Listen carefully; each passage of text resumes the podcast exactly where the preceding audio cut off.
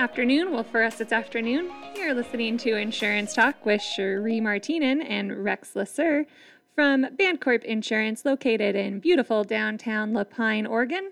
We are coming to you with some fun insurance facts today. Ripped from the headlines. Ripped from the headlines. So, we've been getting a lot of calls about how our customers are covered for riots and civil commotion. And what is that terrorism form that I've declined year after year? And does that mean that I'm not covered for riots and civil commotion? Well, that's an interesting question. And um, it's probably smart for people to ask because it's complicated. After 9 11, the government decided that there needed to be some clarification as to whether or not major acts of terrorism are covered by insurance. Now, a lot of insurance companies, after this happened, paid a lot of money for the claims, and they didn't think they had to, but they paid it anyway. And there were lawsuits and all kinds of um, trouble going on. And it took years and years and years for all the money to get paid out to the owners of the trade center and so on. So the, they, they set up this terrorism coverage. Now, what is terrorism and what is covered and what like, what is this coverage that they created after 9 11? And Right. what, what's it? and was it not covered before? Yeah. Well, one of the perils in your insurance policy is riot and civil commotion. So a typical um, riot is going to be covered. You know, you have, um, you know, what's going on in the cities right now, some of the major cities, and and there's even been protest in smaller cities, although there haven't been any major riots in smaller cities. Mostly, it's just protest. Anything that gets damaged, burned, or what have you, is typically going to be covered by a standard property insurance policy. And what I think is interesting about this is we, we kind of touched on this a little bit when we talked about COVID 19 and, and not Mm-hmm. being covered for that, that mysterious bug, right, of COVID 19. But this is physical damage to your property. Right. Like people are breaking windows, or maybe there is fire, which is a covered claim, or Looting. looting, or maybe it's just um, graffiti. Yep, vandalism and malicious mischief. Those are typical things that happen during a riot and or a protest, and those are covered, except when it becomes an act of terrorism. Now, okay, what does it take to become an act of terrorism?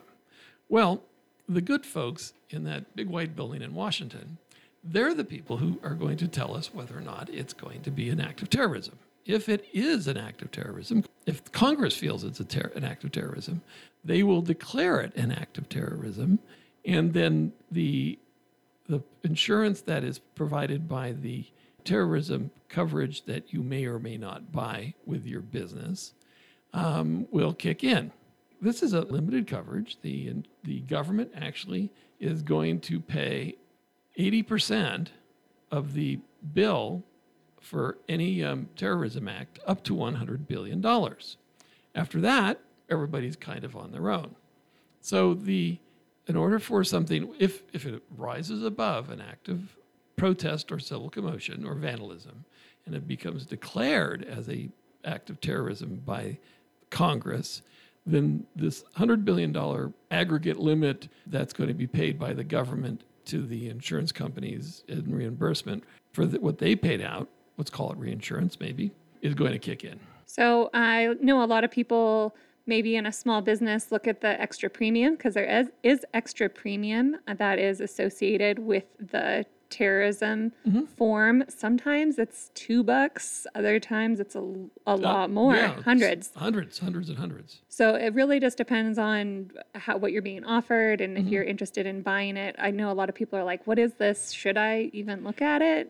And we have people that will make a decision based on you know where they're at. What kind of business they run too? Yeah, and so if they're, um, I would imagine that people in um, more inner city neighborhoods are more likely to buy the coverage because If there was a terrorist attack, Attack. a lot of times people think of it as being in a larger city area to Mm-hmm. Have a larger effect. Like you think of New York because of Right. 9 11. right, no one's going to set off a bomb in La Pine. You know, uh, the, the the effect of it. Well, someone might set off a bomb, but it's probably not going to rise to an act of terrorism. It um, Declared by the federal a government. Yeah. Now, let's talk about what terrorism, what kind of terrorism can be. It this does not necessarily mean foreign terrorists of the ilk we had with 9/11, with you know foreigners coming in, commandeering the, the, the planes and flying them into buildings. The, an act of terrorism could be homegrown terrorism. Um, this is funny, but it kind of reminds me of a video game my husband plays. It's Far Cry. Anyway, like yeah. yeah, like there's a. It's the video game's concept is that there's a homegrown. Yeah.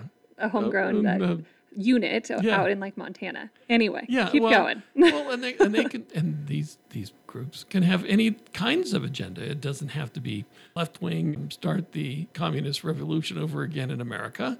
It doesn't have to be right wing. We're going to set up a fascist government and teach those commie liberals, you know, a thing or two. It, it, could, it, it could be. It could be a bunch of. Um, it could be a motorcycle gang that decides they they don't like somebody and you know they start terrorizing them then it ends up with a with a bomb explosion destroying the building. That could rise to the, a level of terrorism if congress decides to declare it an act of terrorism. And it, then this additional coverage that you are offered mm-hmm. would then kick in. Would then kick in yeah, yeah. otherwise it might not. So you got to be kind of a little bit careful of you know what's going on with that actually, since they set up the act, I don't believe they've actually used it. I don't think anything has been declared an act of terrorism. So 28, 19 years now. And um, we've been collecting premiums on this, and I don't believe a dime has been spent on it. What do you think about the property owners who might be looking at their insurance right now for their property insurance for the riots and civil commotion or vandalism? I think that you're in an inner city area and you're in a a space where something like that is likely to happen or more likely to happen on, you know, on a major, you're a business on a major road where protests tend to gather, well, I'd certainly make sure I had it.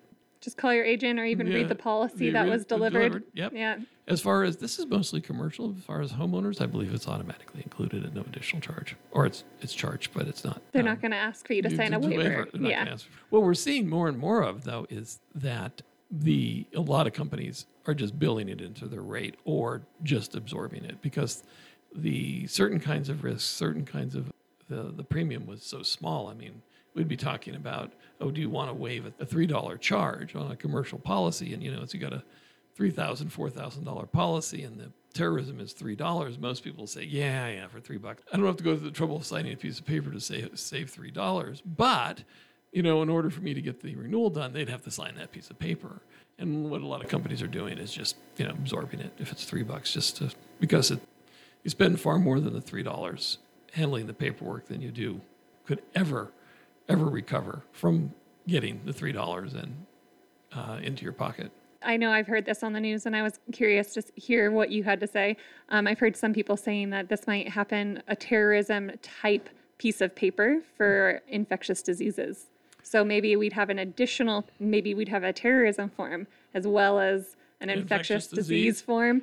I, they haven't done anything mm-hmm. yet, but I d- was reading some articles on it. And and that's just what we need is more more paperwork, more paperwork, and more bureaucracy.